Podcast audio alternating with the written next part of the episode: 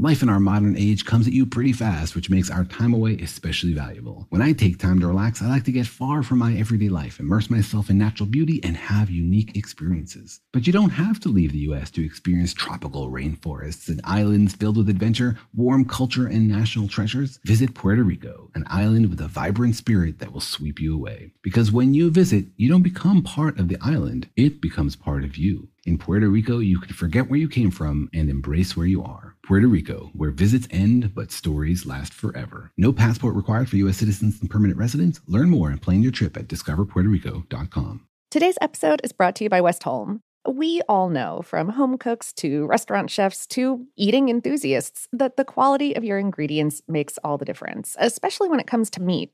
Westholme, which is based in Queensland and the Northern Territory, Australia, is working with the land to create nature led Australian Wagyu. They steward 16 million acres of rangeland, guided by the natural ecosystem where their cattle thrive. The result is high quality Wagyu beef that reflects the terroir of Northern Australia and a flavor suited to complement any cuisine. Westholme believes that when nature leads, flavor follows. Learn more at westholme.com slash savor. That's W E S T H O L M E dot com slash savor. When you buy Kroger brand products, you feel like you're winning. That's because they offer proven quality at lower than low prices. In fact, we guarantee that you and your family will love how Kroger brand products taste, or you get your money back. So next time you're shopping for the family, look for delicious Kroger brand products because they'll make you all feel like you're winning. Shop now, in store, or online. Kroger, fresh for everyone. If your business needs a new application, then developers will have to write code, a lot of code. If an application needs to be modernized, then you'll need time, resources, and caffeine.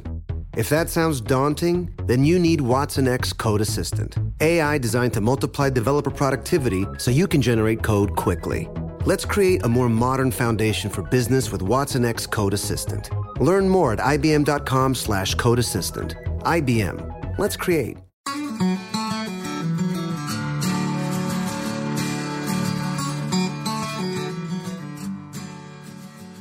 Hello and welcome to Savor, production of iHeartRadio. I'm Anney Reese. And I'm Lauren Vogelbaum. And today we have an episode for you about condensed and evaporated milk. Yes, and it's a doozy, as Hoofda. they say. yes. Hoofda! Yeah, yeah, yeah, yeah. A lot of, just a lot of threads, a lot of stuff to sort out. Um, Yeah. we made the mistake where we thought it would be condensed. Hey, oh yeah. I was Yeah. like, oh man, like it's the holidays. Like, like, like, like, what are some foods that you work with around the holidays? Maybe condensed, uh, like sweetened condensed milk. And then, yeah, you know, it was only.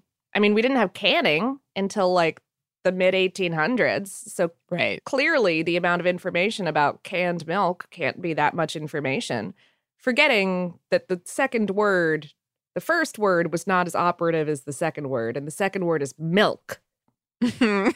And everything about the production of milk is nut bar. yeah. Yes. Scientific term for it. Um, very very very complicated oh my gosh um i will say like i don't have too much experience with uh condensed milk actually but i did just have the the pleasure of hanging out with one of my best friends and she's somebody who gets these ideas in her head and she's going to make it happen and this is the time of of shortages so she was having trouble finding condensed milk and a pie Oh. crust because she wanted Oh. to make a pumpkin pie. She just we had to have a pumpkin pie. Yeah, yeah, no, scene. Yeah. Mm-hmm. So we went on this journey of the grocery stores. Eventually, we found a pie crust and some some condensed milk, and we made it happen, and it was so good. Oh, And, yeah, she- Like showed up with all the makings for it, and once again we played Last of Us Two, and I cried into my pie, which is just. I guess a thing now because this is my second time doing that. So All right. No, I like it. I mean, as as far as things go, like that's a that that one sounds pretty good. Yeah, it was good. There's a video of me sobbing into my favorite stuffed animal, my bee, Yeah. just sobbing away with some pie. With pie. yeah. I did not know this video was being recorded, but I Oh. understand why. Well,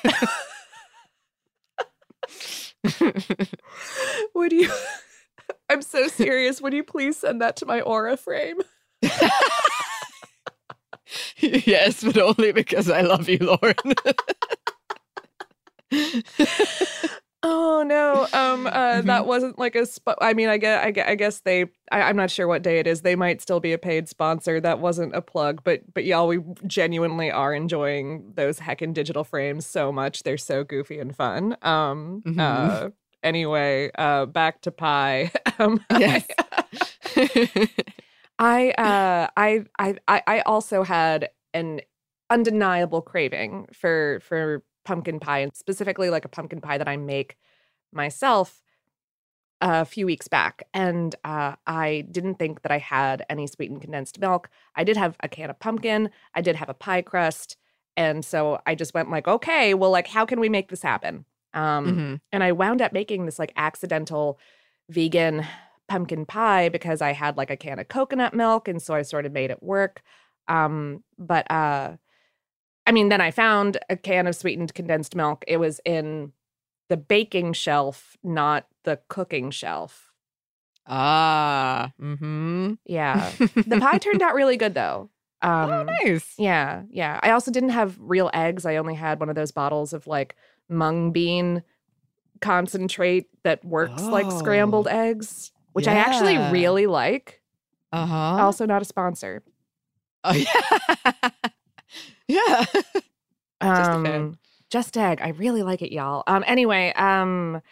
Yeah. But so. But so that craving has been sated. But now doing this research, um, I have an upsettingly intense craving for like Vietnamese style iced coffee right now. Ooh. Yeah. Oh yeah. That's good. Yeah. Yeah. And every oh man, that or like maybe some like Thai iced tea.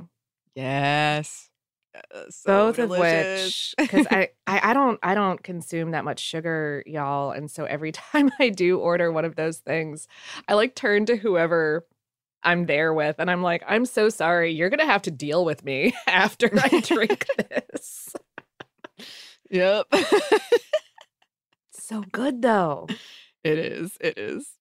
Uh, for more on the uh, intricacies of the milk industry, uh, you can see our episode on types of milk. I Yep. didn't look up when we did that. I think it was 20 years ago. I'm not sure. I think it must have been. I would add on also our uh, we talked a lot about milk and our expiration dates oh, Episode. right. Because of Al Capone. because of Al Capone, of course. Yeah. It's true, but it does sound weird. um, okay. But I guess this brings us to our question. I suppose. I suppose. Condensed and evaporated milk. What are they? Well, uh, condensed and evaporated milks are milks that have been preserved by being condensed or evaporated. Uh, Hey. concentrated? yeah. Yeah. And that is done by removing some of the water content from it.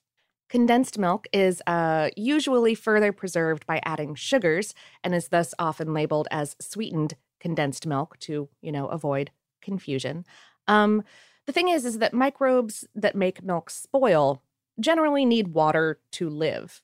Um, and also don't do all that well around sugar because sugar gloms onto water, uh, making what little is left even less available. Um, also, sugar can like straight up mess with microbes, enzymes, and DNA and stuff. So, um, so yeah, condensed milk is like sweeter, milkier milk.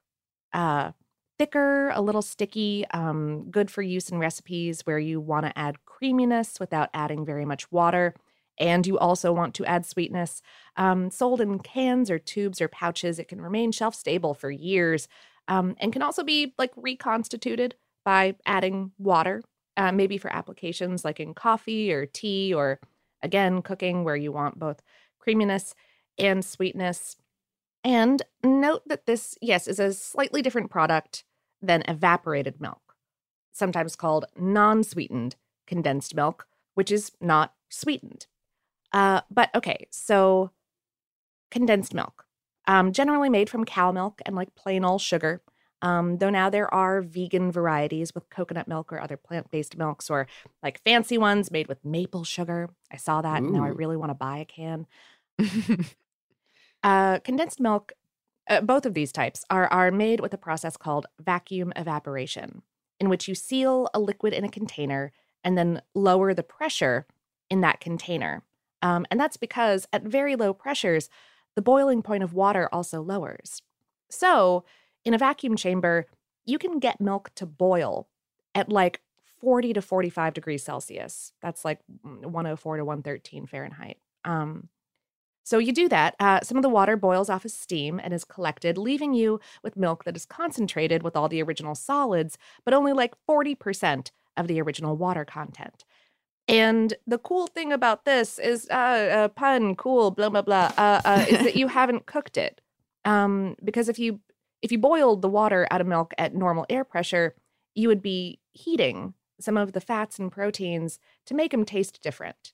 Um, milk condensed with vacuum evaporation doesn't taste cooked.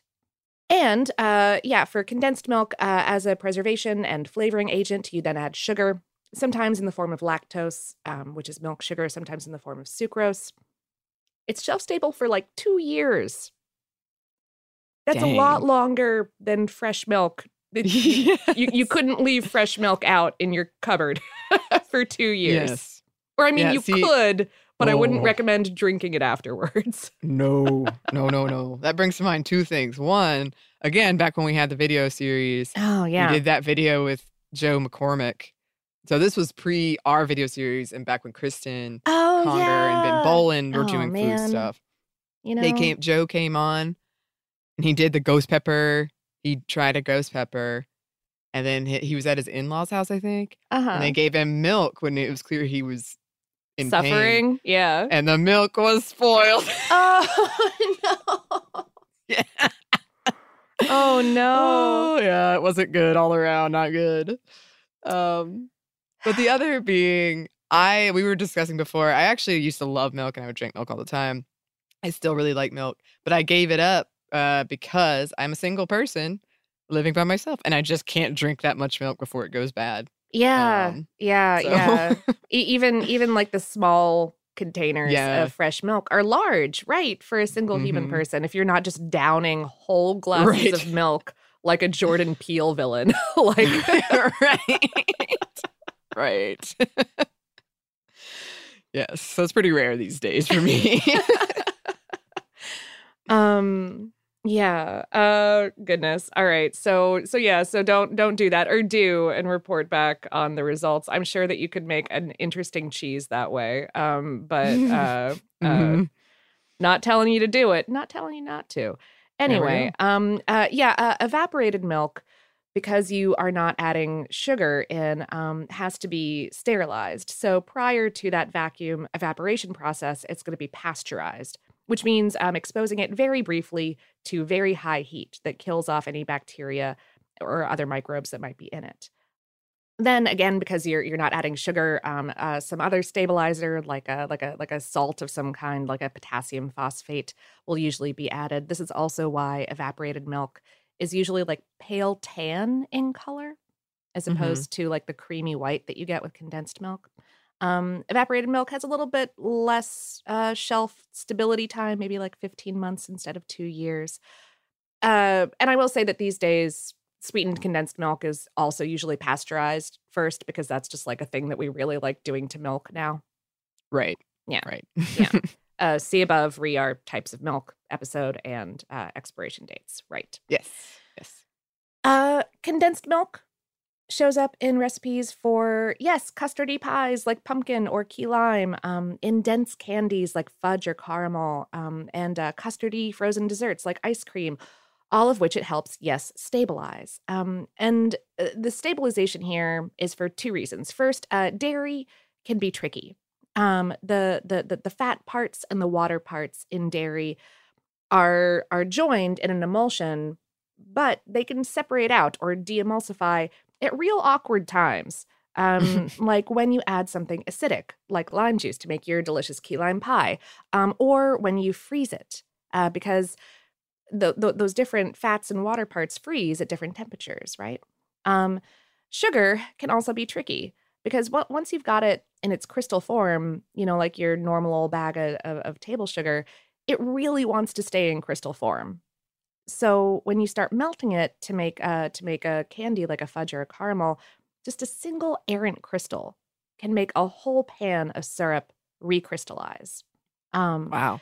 yeah, yeah. Whew, scary. Um, and and it's also furthermore not easy to incorporate crystals of sugar into cold things because that that cold crystal of sugar interacts with that cold thing, and it's like, all right, well, we're just chilling. Li- literally, this is the second time I've done this this episode. I'm so sorry. I keep not meaning to. Um, yeah, but you know, you, you've seen this if you've ever been served a, a, a glass of unsweetened iced tea and tried to add a packet of sugar to it. Mm-hmm. What you get is grains of sugar in the bottom of a glass of iced tea.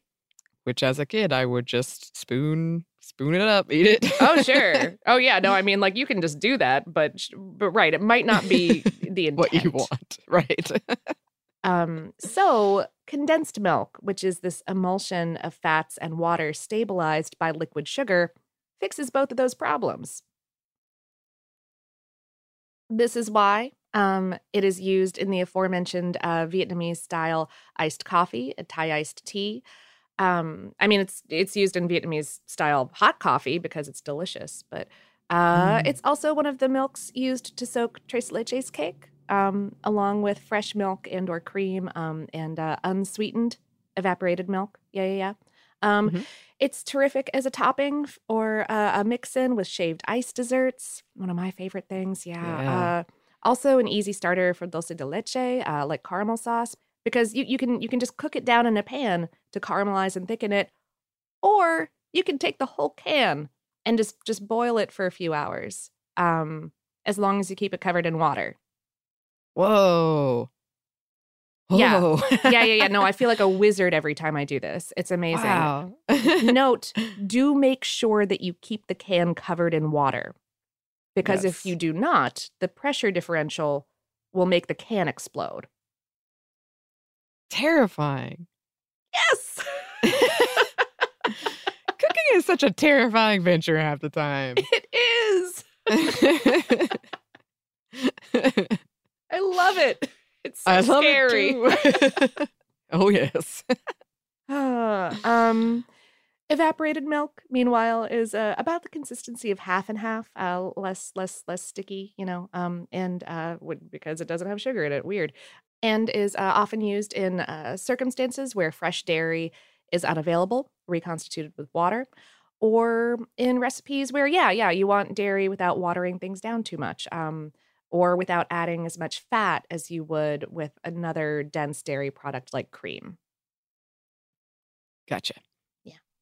All right. Well, what about the nutrition?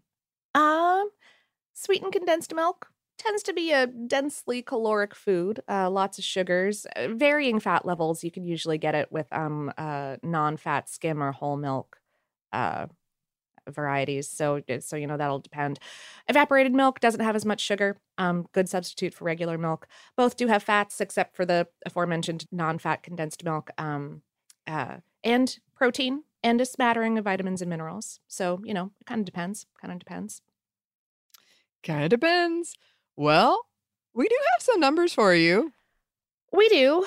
Um okay, the global market for sweetened condensed milk was worth as much as 9.9 billion dollars as of 2019 and was expected to be growing over the next 7 years.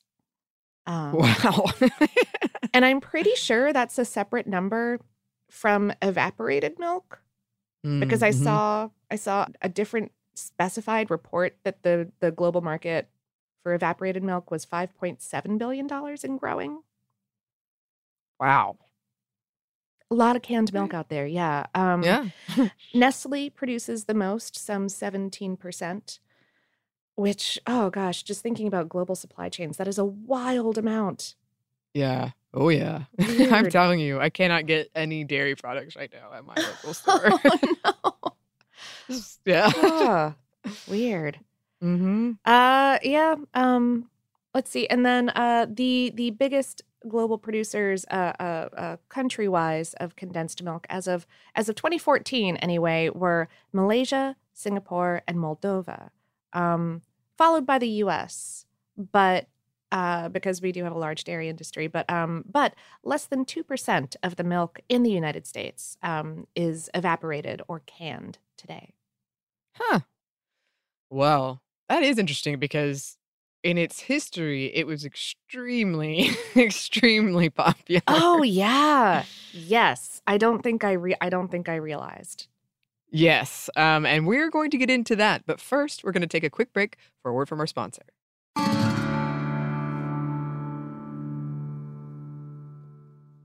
Your new home journey starts at Fisher Homes, where everything is red, white, and new. Explore exclusive summer savings and start your journey by selecting your ideal home site and your dream community. Choose from a variety of expertly designed floor plans and bring your style to life at the Lifestyle Design Center. Are you looking for a quick move in ready home instead? Fisher Homes has options for those too. Fill out a form to connect with a new home advisor at FisherHomes.com to get started today before the sun sets on summer savings. This is it. Your moment. This is your time to make your comeback with Purdue Global. When you come back with a Purdue Global degree, you create opportunity for yourself, your family, and your future. It's a degree you can be proud of, a degree that employers will trust and respect. Purdue Global offers working adults like you over 175 flexible degree programs to meet your specific career goals. These include associate, bachelor's, master's, and doctoral degrees and certificates. Purdue Global degree programs range from nursing to business to communication and more. Whatever your interest, we have the degree that will move you forward. You have the knowledge, you have the experience. Now it's time to get credit for the work you've done and earn the recognition you deserve with Purdue Global, Purdue's online university for working adults. You know you're worth it. We do too. So don't wait another second to get the degree that will take your career to the next level. Start your comeback today at purdueglobal.edu. Have you made the switch to Knix? Millions of women have made the switch to the revolutionary period underwear from Knix. That's K N I X. Period panties from Knix are like no other, making them the number one leak proof underwear brand in North America. They're comfy, stylish, and absorbent, perfect for period protection from your lightest to your heaviest days. They look, feel, and machine wash just like regular underwear, but feature incognito protection that has you covered. You can shop sizes from extra small to 4XL. Choose from all kinds of colors, prints, and different styles, from bikinis to boy shorts, thongs to high rise. You've got to try Knix. See why millions are ditching disposable, wasteful period products and have switched to Knix. Go to knix.com and get 15% off with promo code TRY15. That's knix.com, promo code TRY15 for 15% off life changing period underwear. That's knix.com. Today's episode is brought to you by Westholme. I'm a person who doesn't really cook with a lot of meat, to be honest, because when I do, I want it to be special. I'm the same, and I do love sharing that food with people. And I have to say, we received some product, some steak, Mm-hmm. and I am very eager to share it with my friends. Yeah, uh, Westholme sent us a, a few of their products, and they included these gorgeous, gigantic tomahawk steaks that I like opened the box and immediately sent a picture to my best grilling friend, like, hang out soon. yes, I did too. Westholme offers these beautifully marbled steaks because they have 16 million acres of rangeland across the northeast corner of Australia, from Brisbane to Darwin. They use a nature led approach with the belief that if they balance the needs of their cattle with the needs of their environment, both can thrive. Their cattle graze on native grasses like Mitchell grass, which is found only in Australia, and roam wild, foraging at will for the first two to three years of their lives. The result is Wagyu beef that reflects the terroir of Northern Australia and a quality that would complement whatever you're into cooking right now. Westholme believes that when nature leads, flavor follows. Learn more at westholme.com slash savor. That's W-E-S-T-H-O-L-M-E dot com slash savor. And we're back. Thank you, sponsor. Yes, thank you. So, as we mentioned, while liquid canned condensed milk is relatively recent, the roots of it date back thousands of years to places like India, where there are records of milk sweets that are kind of people kind of think this is might be where it started. Yeah, yeah. Like as we've talked about in our episodes about cheeses um, and yogurt, for example, uh, right? People have been trying to preserve milk ever since we've been, you know, collecting milk. Um, Mhm. But for thousands of years, fermentation was probably the main preservation method there, followed by boiling down milk and uh, and adding some kind of sugar.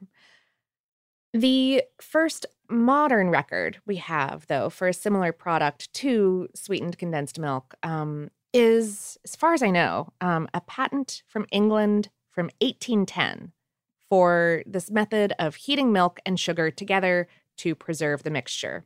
Um, the the holder of which patent did nothing with it. He's like, okay, cool. which was very confusing in the record because future patents refer to it and are like, Mm. "N- I'm not doing that. That's not what I'm doing. I'm doing something Mm. different. do my own thing. But this guy never did anything with it. I'm like, what were you doing, guy? Anyway, um, uh, around the same time, around the uh, the the late 17, early 1800s, um, Frenchman Nicolas Appert was developing canning technology. We've mentioned him and this in a few episodes. Um, Napoleon had put out this reward for anyone who could help preserve foods for his armies, and milk was one of the foods that Appert was working with canning. He would cook it down and bottle it. Um, and it would have tasted like that's exactly what he did. Like right. it, it would have tasted a, like cooked milk. Yeah. Mhm, Mhm. mhm. Um, the vacuum pan uh, was patented in England for the first time in 1813. Yes, and cans of sweetened condensed milk were introduced in the United States in the 1850s. Um, it was the invention of Gale Borden Jr., who was born in 1801. And early on, he developed an interest in creating products to sustain soldiers, sailors, and people who were settling in America. To that end, condensed milk wasn't the only food product Borden invented. One he was particularly proud of was a quote, complete nutrition bar he called a meat biscuit. Or possibly uh, soup bread. Ooh. I saw both. I saw both. Um, but yeah, it was like a like flour and and dried meat, kind of kind of cooked into these right protein bars. Yes, and he really put a lot of time and effort into it. It took six years and sixty thousand dollars for him to come up with it. But despite positive reviews from army officials and winning an award at London's Great Exposition in 1851, the product never really took off because of how it looked and complaints about the taste. Mm. Drats. Um, this left Borden in a lot of debt, but he was not finished. And just to say, Borden wore a lot of hats and had a lot of interest. He spent time working as a surveyor in Texas. He spent time in politics. According to a radio story on NPR, he was also interested in food packaging after hearing about the Donner Party. And I think this NPR Oh, story, What? yeah, they called him like the father of modern packaging because he heard this and was like, no. Never again. never again. that should never have happened. Wow. Uh, but yeah, the meat biscuit was a part of this whole thing. But okay. Borden was inspired to start experimenting with sterilized milk after a series of stories ran in the US on quote swill milk, revealing that a lot of the milk for sale in cities was actually molasses, chalk powder, and vermin. Ooh. Mm. yeah. The press wrote, quote, he is reported to have committed himself to finding a safe milk product after witnessing several children die aboard ship after drinking contaminated milk. Now, I've seen a few different versions of this story, but um, and I'm not sure which is correct. Uh, I, I- don't know if anyone at this juncture in time is sure which is correct, but um, Mhm. but the story goes that Borden um, was coming back from this great exhibition in London, um, where he had won this award for his meat soup bread biscuit. Um, Mm. um, uh, so he was heading back in 1852, and um, there were cows on board the ship um, that were that were dairy cows that were there for milk production. But the sea got rough for a period, and the cows stopped producing milk, and um, infants on board were going hungry. Um, and may- maybe maybe one or more died. I'm not sure. Yeah. Yeah. Yeah. But- But it seems there was a concern about making preserving milk, making it safe. Um Won't someone think of the children? Yes. yes. Yeah, yes, absolutely. Essentially. Um so Borden opened the first commercial milk condensery in Wolcottville, Connecticut, now Torrington, Connecticut. He first applied for a patent for concentration and preservation of milk in 1853, but his request was denied for lack of usefulness and, quote, lack of novelty. See this earlier 1810 patent? Yeah. Like, I think he was a little defensive about it later. But anyway, please keep going. Yes, yes. Lack of novelty. Patent burn. um, so, using partial vacuum pressure and heat, Borden was able to create one tough milk product with a shelf life of several years, and he was awarded the patent for, quote, improvement in concentration of milk in 1856. According to some sources, the idea to use a vacuum evaporator to preserve the milk came from how the Shakers preserve fruit. Like he went out and kind of talked to them and witnessed this and was like, huh. Yeah, that's how it was reported. I really couldn't find anything beyond that, though. yeah, yeah. I, I I read that too. Um, in in this patent, um, he wrote, like blood, milk is a living fluid, and as soon as drawn from the cow begins to die, change, and decompose. In no other process for concentrating milk with which I am acquainted has any adequate means been adopted to prevent incipient decomposition of the milk and render it preservable and soluble. Wow. That's some dark milk. blood milk is a living fluid. I love this. Begins to die, change, and decompose. I mean, he's not wrong, but that's pretty intense. I mean, he's like a little bit wrong. Like blood and milk. I blood. oh, sure. Yeah, there there are living cells in blood, and there can be living cells in milk, but it, it, in blood you want to keep them alive, and in milk you don't. Um, Right. So, anyway, um, this patent was actually for unsweetened milk, though. Um, it does explain that the milk is rendered sweeter than fresh milk due to the evaporation process, but that no sugar needs to be added. Um, however, and I spent like four hours tracking the specificities of this down last night. When he got going, he was making sweetened condensed milk. The patent is not for sweetened milk. What he was making wound up being sweetened milk. I suspect because pasteurization wasn't on the scene yet and it helped preserve it. Also, people like sugar. Oh, yes, they do. Um, anyway, if you need to know what was driving Lauren Vogelbaum completely wild at like 11 p.m. last night, this is it. Sweetened condensed milk. um, the cost of the patent meant that Borden had to seek out financial partners in order to start producing this product. However, the factory wasn't very successful at first and was shut down in that first year. Um, Borden didn't give up, though, and opened a second factory nearby in 1857, but it also failed. Still, Borden was determined and found a new investor out of New York named Jeremiah Milbank. Milbank? Milbank? Sorry, I don't know why I said it that way. Why was that my natural inclination? I, I I Um. guess I guess that would be like that that's like a French enunciation, right? Like bonk. Yeah. Like the, yeah, maybe. Uh, sure, sure. Well, Jeremiah Milbank or Milbank is the investor. I hope it's one of Oh, those. um so, supposedly these two met um a- another travel story on a train when Borden was traveling to or from DC to apply for this patent for his condensed milk. Yes, and together they founded the New York Condensed Milk Company. Um, this was also confusing. The company changed their names a few times over the years, eventually arriving at the name the Borden Company in 1919. In honor of Borden, yes. Um, but but right, they they opened their first production plant in 1864.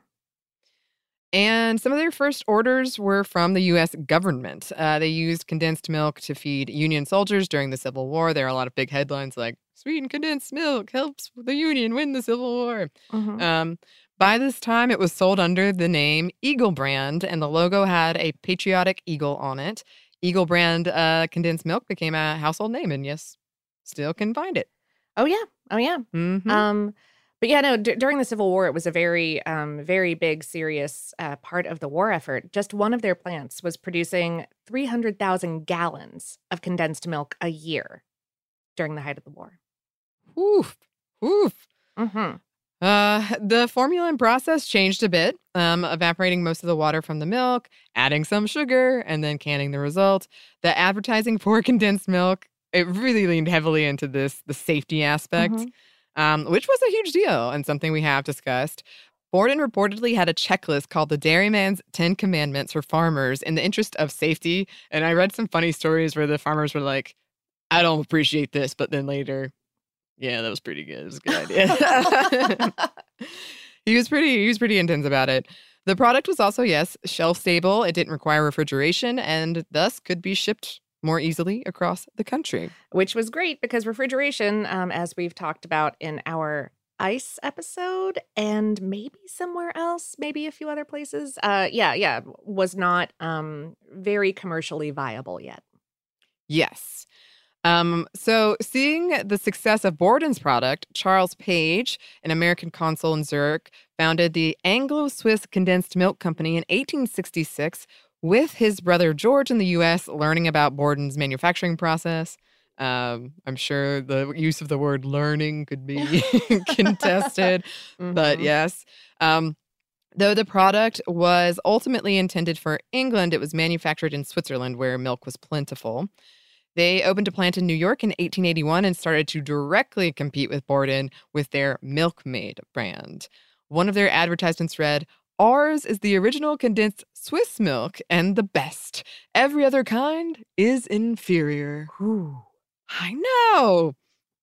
Later, this, of course, became Nestle's Milkmaid um, when Anglo Swiss merged with Nestle in 1905. And that's a whole thing, and that's a different story. but Oh my goodness. Yeah, no, that's a huge that's a huge story. Um but but yeah, Nestle uh the Nestle brand had also started production of condensed milk uh, a, a little bit earlier in like 1878 or so. According to Nestle's website, by 1868, Anglo Swiss was selling 374,000 cartons of condensed milk to the UK and its colonies, and that by 1891, they had 12 factories around the world. The first Canadian condenser opened in 1871. And meanwhile, uh, Louis Pasteur had developed pasteurization in 1864 to make wines stay fresher longer. And then, a little bit later, um, after after pasteurization, um, one of Anglo Swiss's employees, a guy by the name of John Baptist Meyenberg, um, suggested that unsweetened condensed milk would be like more useful to more people. Um, they did not take him up on it. So he left the company, moved to the United States, and started up the uh, Helvetia Milk Condensing Company with some local dairy farmers. He received a patent for sterilizing milk, cutting the need to add sugar in 1884, and uh, and they became the first commercial producer of unsweetened evaporated milk in 1885. Simultaneously, a grocer in Texas by the name of Elbridge Amos Stuart uh, was developing a similar process. Upon finding that Meyenberg held the patent, though, um, the two teamed up to form the Carnation Company. Um, and then they set up in Washington state to sell evaporated milk to gold prospectors heading up north to the Klondike. wow, okay. oh, yeah. Uh, scientific advancements in food processing in the early 1900s um, allowed for a more dependable product across the board, um, like homogenization, um, in which milk is agitated or pressurized so that the uh, so that the fat molecules break into smaller pieces and so that it stays emulsified, right? Um, like the cream doesn't separate out, and it's um, therefore like smoother tasting. Yeah. Um, canned milk incorporated homogenization like a couple decades earlier than fresh milk, as early as 1909. Um, though most fresh milk is homogenized today. And one of the interesting things I found about this topic is that condensed milk, you could just find articles for how did it get popular in this place or how did it get popular in this place. Mm-hmm. Um, and I would love for listeners to write in about your experiences with it Oh, because yeah, it did. yeah. There were these pockets of popularity around the world where it just really took hold. Um, during periods of turmoil or poverty, um, it was a safe product that people could often get their hands on.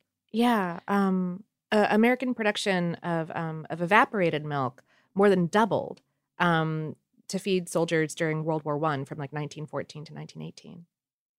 And cans of Nestle condensed milk were introduced in Brazil in 1921, which is one of the places I hear is very popular. Mm-hmm, mm-hmm. Um, yeah, I used to make a, a oh gosh, I don't have the word in front of me and I'm forgetting it, but but a candy that's like a little bit like fudge. Um, Ooh. please, Mhm. please, to, and it's named after oh, it's it's something like a it's named after this this brigadier.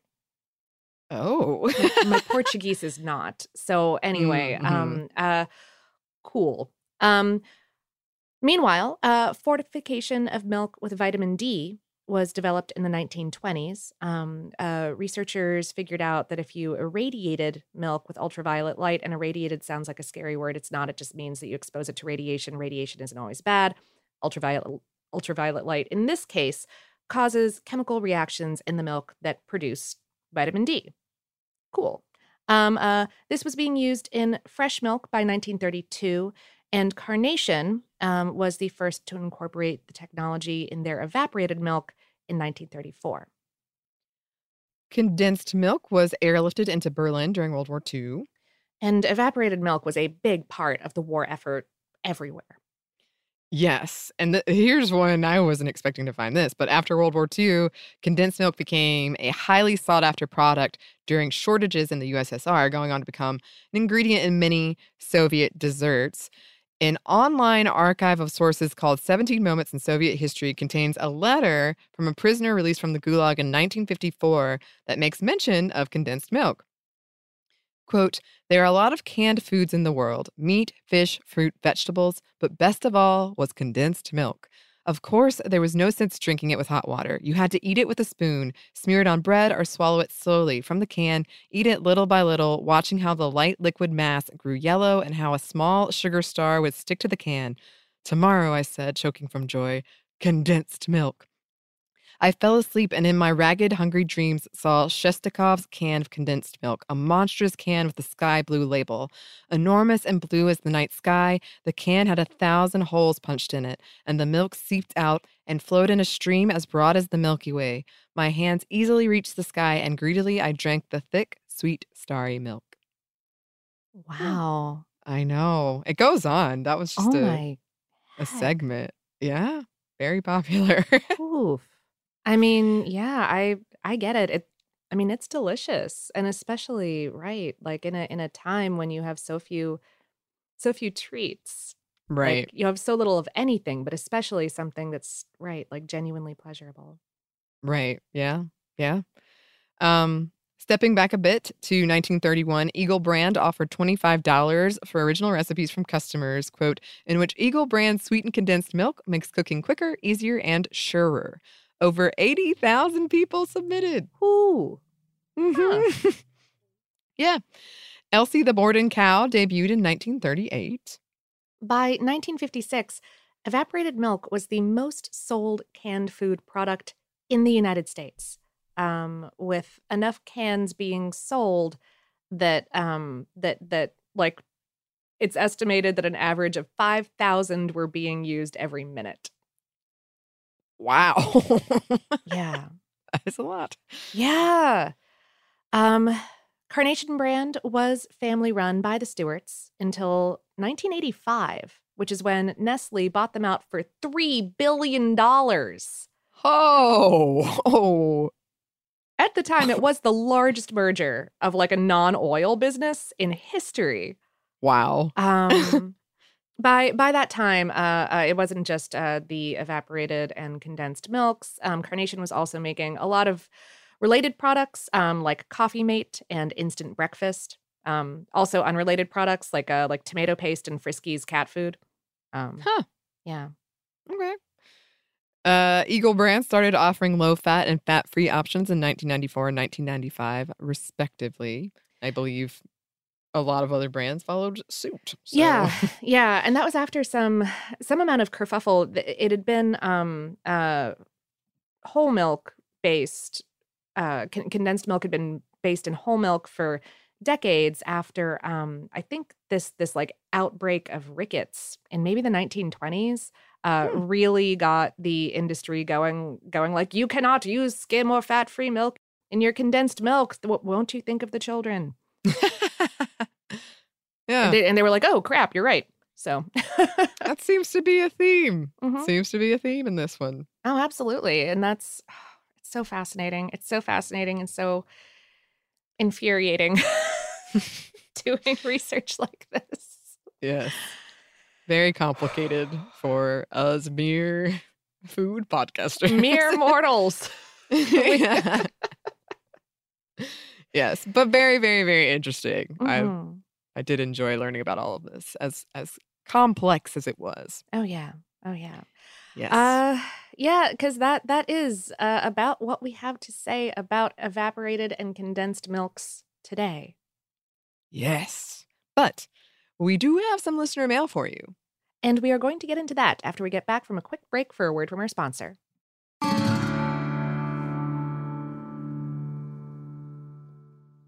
Your new home journey starts at Fisher Homes, where everything is red, white, and new. Explore exclusive summer savings and start your journey by selecting your ideal home site and your dream community. Choose from a variety of expertly designed floor plans and bring your style to life at the Lifestyle Design Center. Are you looking for a quick move in ready home instead? Fisher Homes has options for those too. Fill out a form to connect with a new home advisor at FisherHomes.com to get started today before the sun sets on summer savings.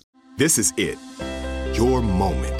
This is your time to make your comeback with Purdue Global. When you come back with a Purdue Global degree, you create opportunity for yourself, your family, and your future. It's a degree you can be proud of, a degree that employers will trust and respect. Purdue Global offers working adults like you over 175 flexible degree programs to meet your specific career goals. These include associate, bachelor's, master's, and doctoral degrees and certificates. Purdue Global degree programs range from nursing to business to communication and more. Whatever your interest, we have the degree that will move you forward. You have the knowledge, you have the experience. Now it's time to get credit for the work you've done and earn the recognition you deserve with Purdue Global, Purdue's online university for working adults. You know you're worth it. We do too. So don't wait another second to get the degree that will take your career to the next level. Start your comeback today at purdueglobal.edu. Have you made the switch to Knix? Millions of women have made the switch to the revolutionary period underwear from Knix. That's K N I X. Period panties from Knix are like no other, making them the number one leak proof underwear brand in North America. They're comfy, stylish, and absorbent, perfect for period protection from your lightest to your heaviest days. They look, feel, and machine wash just like regular underwear, but feature incognito protection that has you covered. You can shop sizes from extra small to 4XL. Choose from all kinds of colors, prints, and different styles, from bikinis to boy shorts, thongs to high rise. You've got to try Knix. See why millions are ditching disposable, wasteful period products and have switched to Knix. Go to knix.com and get 15% off with promo code TRY15. That's knix.com, promo code TRY15 for 15% off life changing period underwear. That's knix.com. Today's episode is brought to you by Westholme. I'm a person who doesn't really cook with a lot of meat, to be honest, because when I do, I want it to be special. I'm the same, and I do love sharing that food with people. And I have to say, we received some product, some steak, Mm-hmm. and I am very eager to share it with my friends. Yeah, uh, Westholme sent us a, a few of their products, and they included these gorgeous, gigantic tomahawk steaks that I like opened the box and immediately sent a picture to my best grilling friend, like, hang out soon. Yes, I did too. Westholme offers these beautifully marbled steaks because they have 16 million acres of rangeland across the northeast corner of Australia, from Brisbane to Darwin. They use a nature led approach with the belief that if they balance the needs of their cattle with the needs of their environment, both can thrive. Their cattle graze on native grasses like Mitchell grass, which is found only in Australia, and roam wild, foraging at will for the first two to three years of their lives. The result is Wagyu beef that reflects the terroir of Northern Australia and a quality that would complement whatever you're into cooking right now. Westholme believes that when nature leads, flavor follows. Learn more at westholme.com slash savor. That's W-E-S-T-H-O-L-M-E dot com slash savor. And we're back. Thank you, sponsor. Yes, thank you. And we're back with listener, mail. Sweet. Uh, so today we have two letters from Sheldon. Um, thank you, Sheldon, for writing. Yeah. Sheldon wrote, yes. Um, the first letter is about poutine and cheese curds specifically. Okay. Um, so Sheldon wrote, This argument comes up in my family from time to time. My daughter in law is from Wisconsin, and I have a Wisconsin cheesehead t shirt. I've seen both sides. I've been to Wisconsin and I've had cheese curds and deep fried cheese curds. They're different. I wouldn't say that Canada is noted for cheese curds, it's much more regional. They're extremely popular here in Quebec, home of the poutine, and more eastern parts of Ontario. Much less so in the rest of the country. They are made by smallish fromageries. Don't know the English word for that. Um, cheese factory doesn't sound right. Um, around my area, I can get cheese curds from three different fromageries the Trappe à Fromage, St. Albert, site of the Curd Festival each August, and Forfar. They all have a different and distinct taste. It's quite easy to tell which is which in a blind taste test. Huh. The different tastes come from their unique home bacteria, much like some breweries have their home yeast for brewing beer. And thanks for the reminder, the border will be somewhat open next week, and I'm going down for a belated U.S. Thanksgiving to see my sister and brother. You reminded me to bring them some fresh cheese curds. How fresh, you may ask? I'll be picking some up at the fromagerie on my way down. They will have been made that morning. I like to tell my sister that they are so fresh that they were in the cow the day before. oh. Oh, that sounds so delightful. It does. It does. I do love cheese curds. I do. Yeah. Oh no. I like how you can pick out the the different. You can tell where they come from. That's interesting. I I want to be able to do that with local cheeses. Heck. Um, yes. oh, that's so cool. Yeah. Uh. Yeah. Um. Uh. Che- cheesemaker. Cheesemaker. I think is the English equivalent of uh, fromagerie. yeah. I I don't know, but we sh- this is something we should know. Cheese is very important to us. yeah. Yeah. We don't have. Yeah. Ours doesn't sound as cool in English, No. which is frequently the case of English versus French. yeah. um but but yeah yeah yeah okay so so sheldon followed up um with with this note on uh the pronunciation of poutine i'm in quebec where it is pronounced uh the way the word is but others pronounce it differently it's often like this with languages there's a singer from quebec whose name is similarly pronounced wrong uh when she was born madame dion pronounced her daughter's name Selin kids in school pronounced it Selin. Everyone around pronounced it Selin.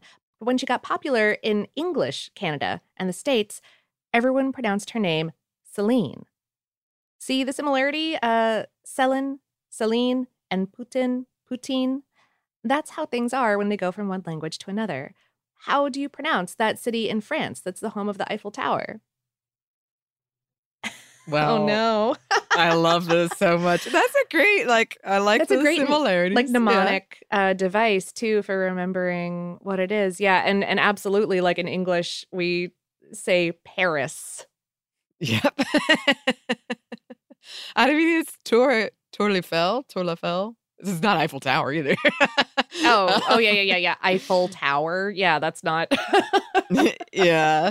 So I, I did appreciate this note because I was like, yes, yes. it is true. It's a great point. yeah. I also had no. I had no idea. I had no idea about um, Celine Dion. That's why. Now every time you say it, you're gonna kind of wonder, kind of stumble. Which one should I go with? I will. I will. This is going to change not a whole lot of my discourse, to be honest, but you don't talk about Celine, Celine Dion a lot. not extremely often. oh well. sorry. I'm sorry, Celine. sorry from all of I'm us. sorry. yes, and also welcome and thank you. Yeah. yes. yes. And thank you to Sheldon for sending us these messages. Yes. If you would like to email us, you can. Our email is hello at savorpod.com. We're also on social media. You can find us on Twitter, Facebook, and Instagram at SavorPod, and we do hope to hear from you. Savor is a production of iHeartRadio. For more podcasts from iHeartRadio, you can visit the iHeartRadio app, Apple Podcasts, or wherever you listen to your favorite shows. Thanks as always to our super producers, Dylan Fagan and Andrew Howard. Thanks to you for listening, and we hope that lots more good things are coming your way.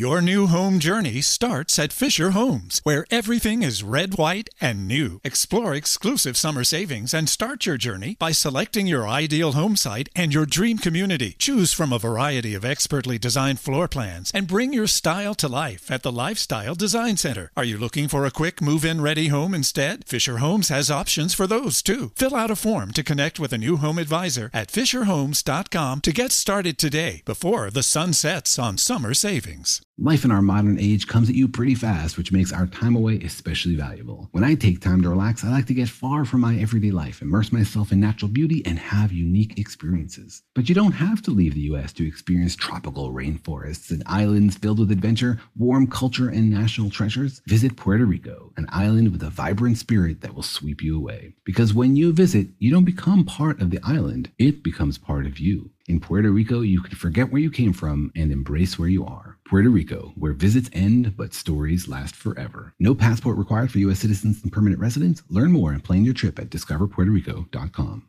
This is Malcolm Gladwell from Revisionist History. eBay Motors is here for the ride. With some elbow grease, fresh installs, and a whole lot of love, you transformed 100,000 miles and a body full of rust into a drive that's all your own. Brake kits, LED headlights, whatever you need, eBay Motors has it. And with eBay Guaranteed Fit, it's guaranteed to fit your ride the first time, every time, or your money back. Plus, at these prices, you're burning rubber, not cash. Keep your ride or die alive at ebaymotors.com. Eligible items only, exclusions apply. Olay's new Indulgent Moisture Body Wash covers your skin in layers of rich moisturizers and vitamin B3 complex, transforming your skin from dry and dull to moisturized, soft, and smooth in just 14 days. Feel the best in your skin and glow with confidence, all pride. For the third year, Olay Body is a proud sponsor of iHeartRadio and P&G's Can't Cancel Pride and supporter of the LGBTQ plus community. So this pride glow with confidence, not just all month, but all year long. Check out Olay's new Indulgent Moisture Body Wash online or at your favorite retailer.